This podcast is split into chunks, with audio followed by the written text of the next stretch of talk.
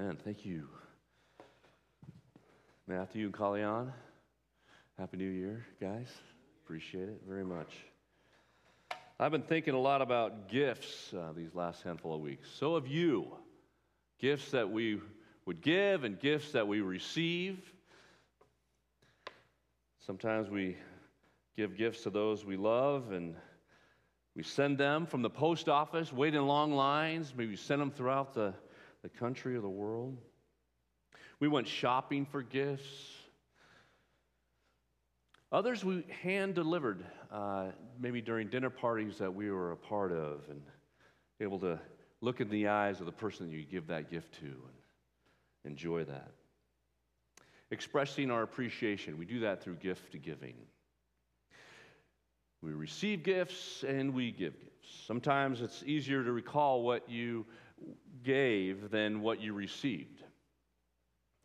And I thought about that, and I got me thinking about the best gifts that I have received. And then I started thinking about those little uh, clay things that my kids would make in grade school and I have you know, mugs or you know a jar for pens, and they're, they're done in a circle. They've been glazed, and I have a whole bunch of them hanging around the house or in my office.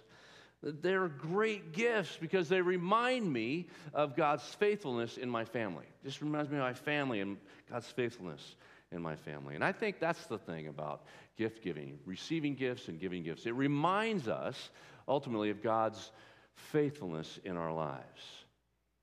God's faithfulness as we give gifts, and as we are able to give, and as we are able to receive.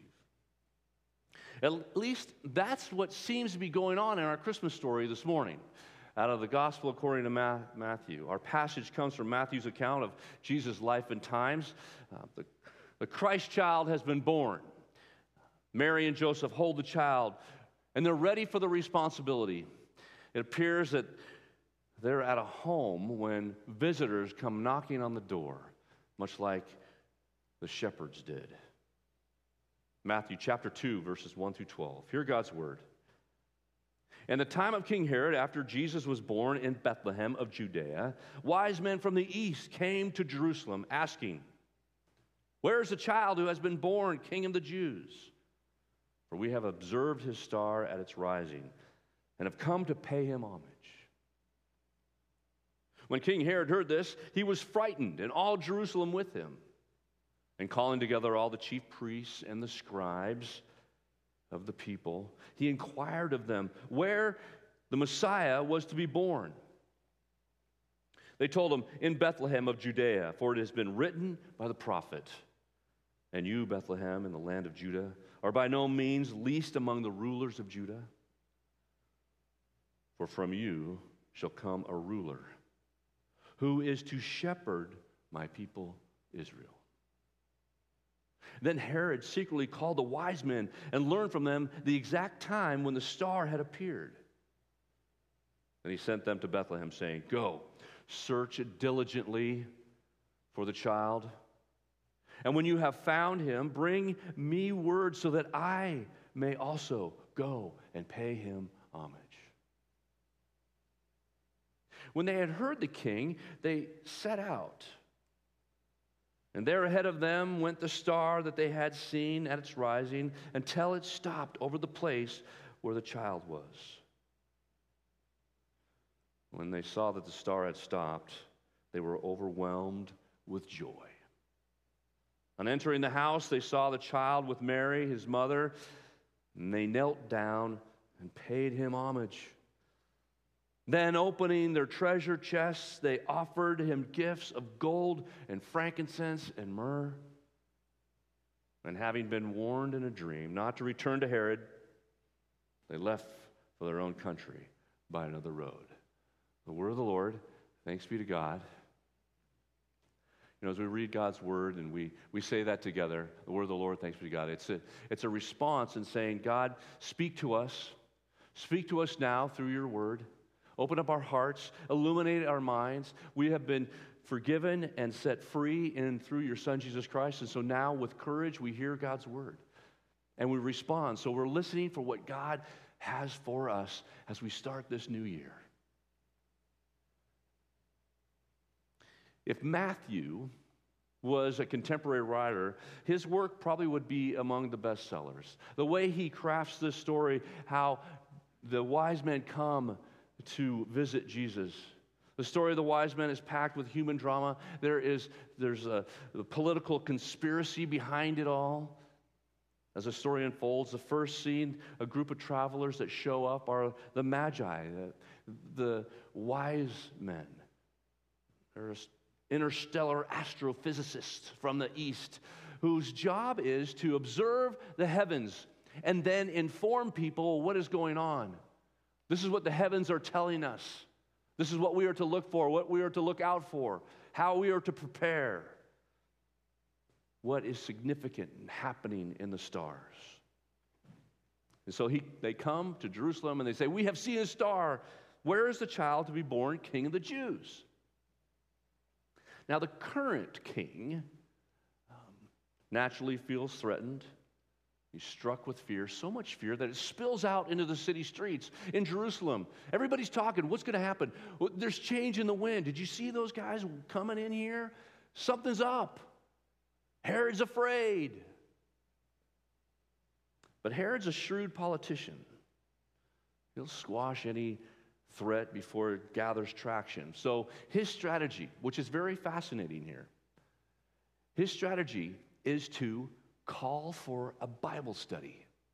They all gather together. All right, everybody get your Bibles out. Let's find out what's going on. What does the Bible have to say about the star, about a newborn king, a king of the Jews?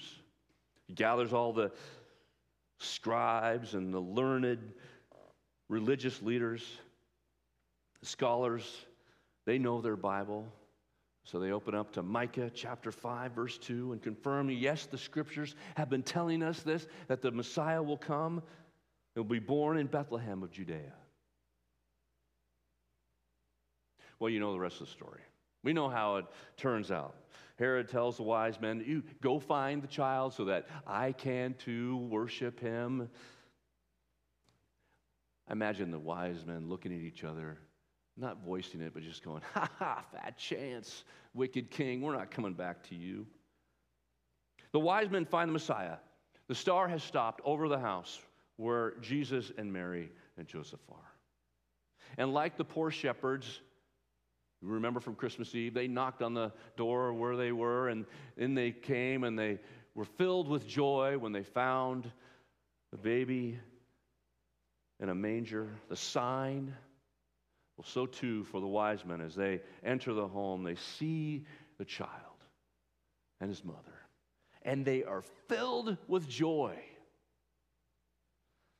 So much so that they open up their treasure chests.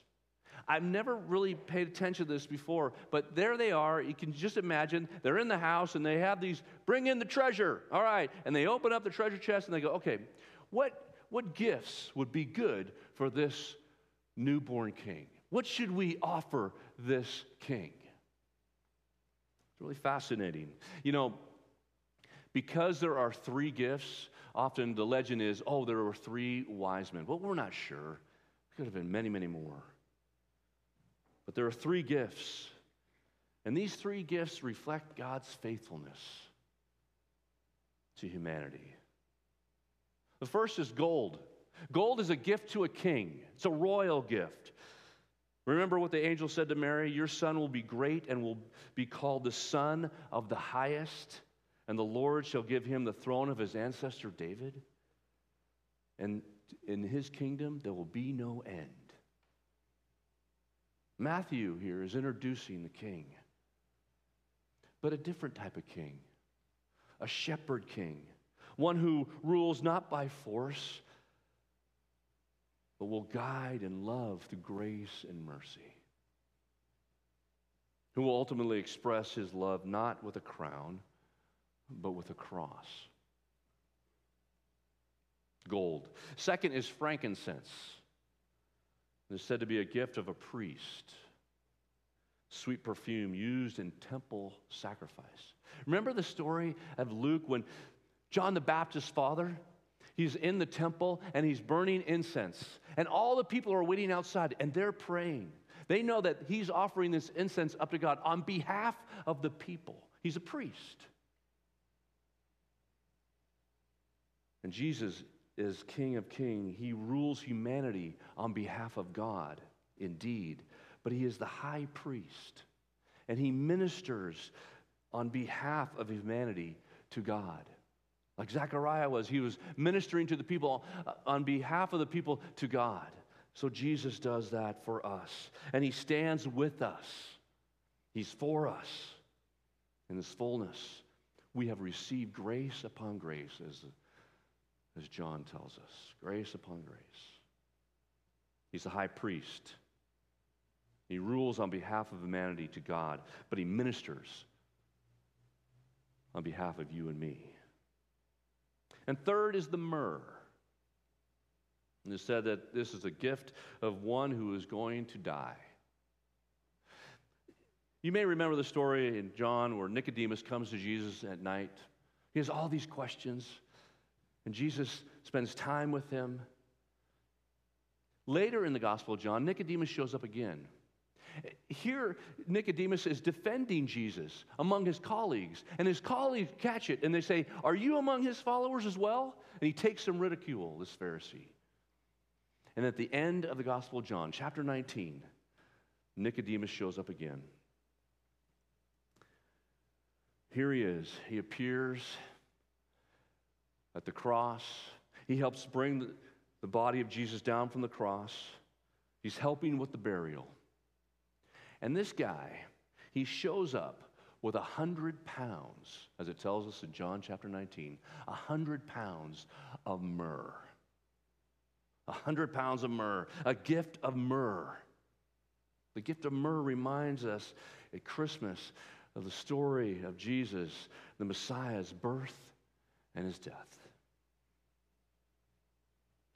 Moreover, at the end of the story of the wise men as they go and depart on their way, the next couple verses, the family must flee to Egypt. Because they have been told, Joseph had been told in a dream that Herod is out for the child, and so they have to flee to Egypt.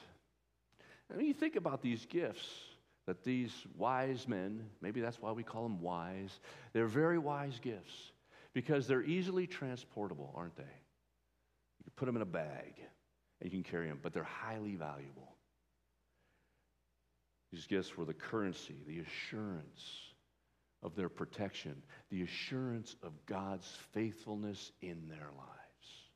And they could go to Egypt and survive and be cared for. And all those travels reminded of God's providence in their lives. So, dear friends, we've all been given the greatest gift. The greatest gift, the King Jesus, born unto us. God appears through his only Son, the gift to us, our Redeemer. He became flesh and lived among us, full of grace and truth. Emmanuel, God with us. And so, in response, what are we to do?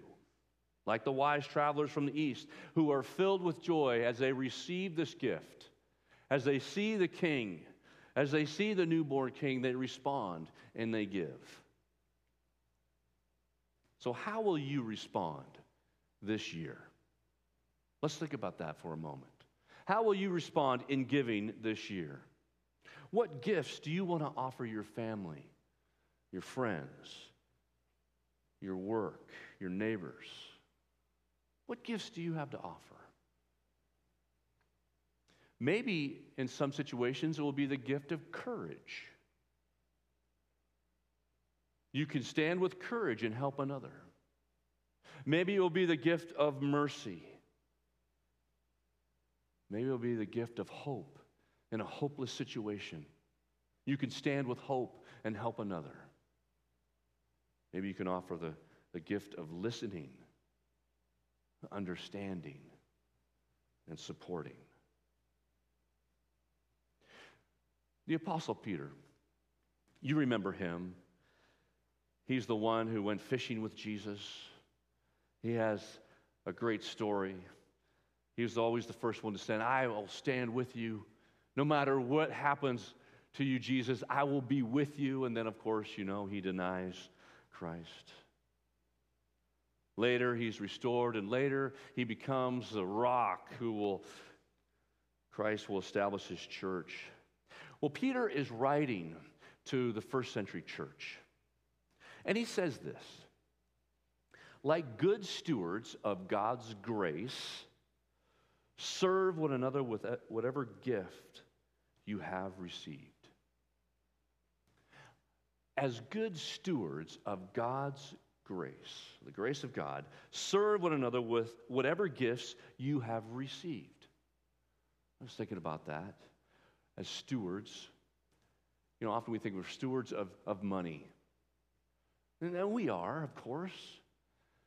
But think about that stewards of God's grace. We have been given the gift of grace. And now we're called to steward that grace.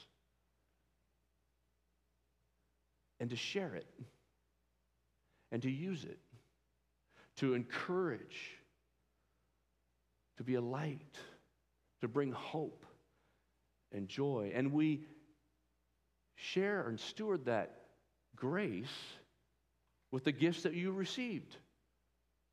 Some of you are very welcoming. You're filled with joy. And when people walk onto the campus, they are feel welcome because you have that gift. Some of you have the gift of service. Some of you have the gift of wisdom. You know, our elders, when they gather together and we're meeting, they I've told you this before. You're going to go, I've heard this already, but I'm going to say it again.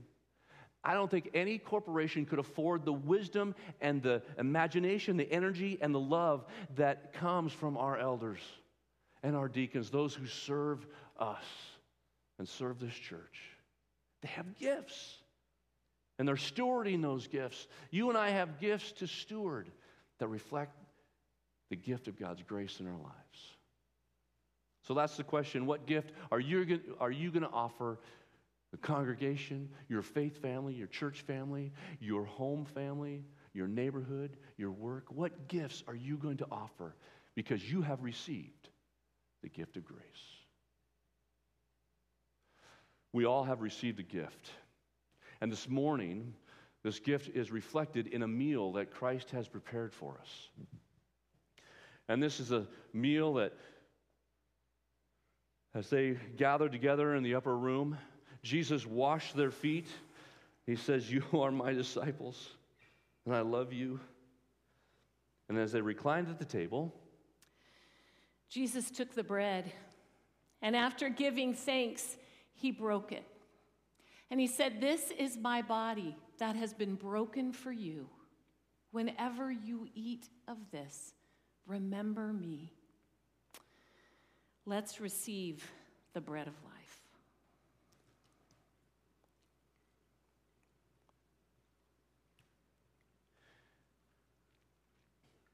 Amen. And in the same way, at the end of the meal, he took the cup and he says, This cup is a new covenant in my blood poured out for the forgiveness of sins. Whenever you drink this, dear friends, remember me. Remember the grace in your life, the gift of grace that supports you, that nourishes you that reminds you that Christ has claimed you as his own. So, friends, let's receive as a sign of unity the cup together.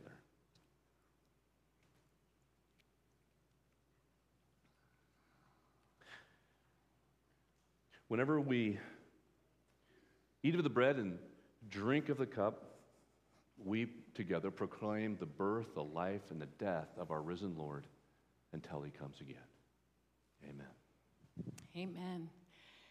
As we receive communion together, we are reminded of the ultimate sacrifice, the gift of grace and love extended to us through our Savior Jesus. And we respond. We respond in giving our hearts, our souls, our mind, our strength, all that we are and all that we have. Giving is an act of worship, it's an act of trust. And we have been challenged to extend God's gracious gift to one another. And one of the ways we also give is through the ministries of TPC that are local, that are global. God has extended generosity in abundance to us, and we give with generosity and compassion. I'd like to invite our ushers forward. You can give online, you can give in the offering baskets. But let's take this time and lift our offering before God. God, thank you for your compassion, your mercy, your forgiveness. God, your grace. God, we pray that we will live our lives generously, compassionately, and give to one another in ways that you challenge us personally, but also as your body. So, God, we also give to further your work in this world, to bring healing, to bring restoration, to bring hope, to bring light in the midst of darkness. We trust you Multiply these gifts for your purpose by the power of your Holy Spirit. In Jesus' name, amen.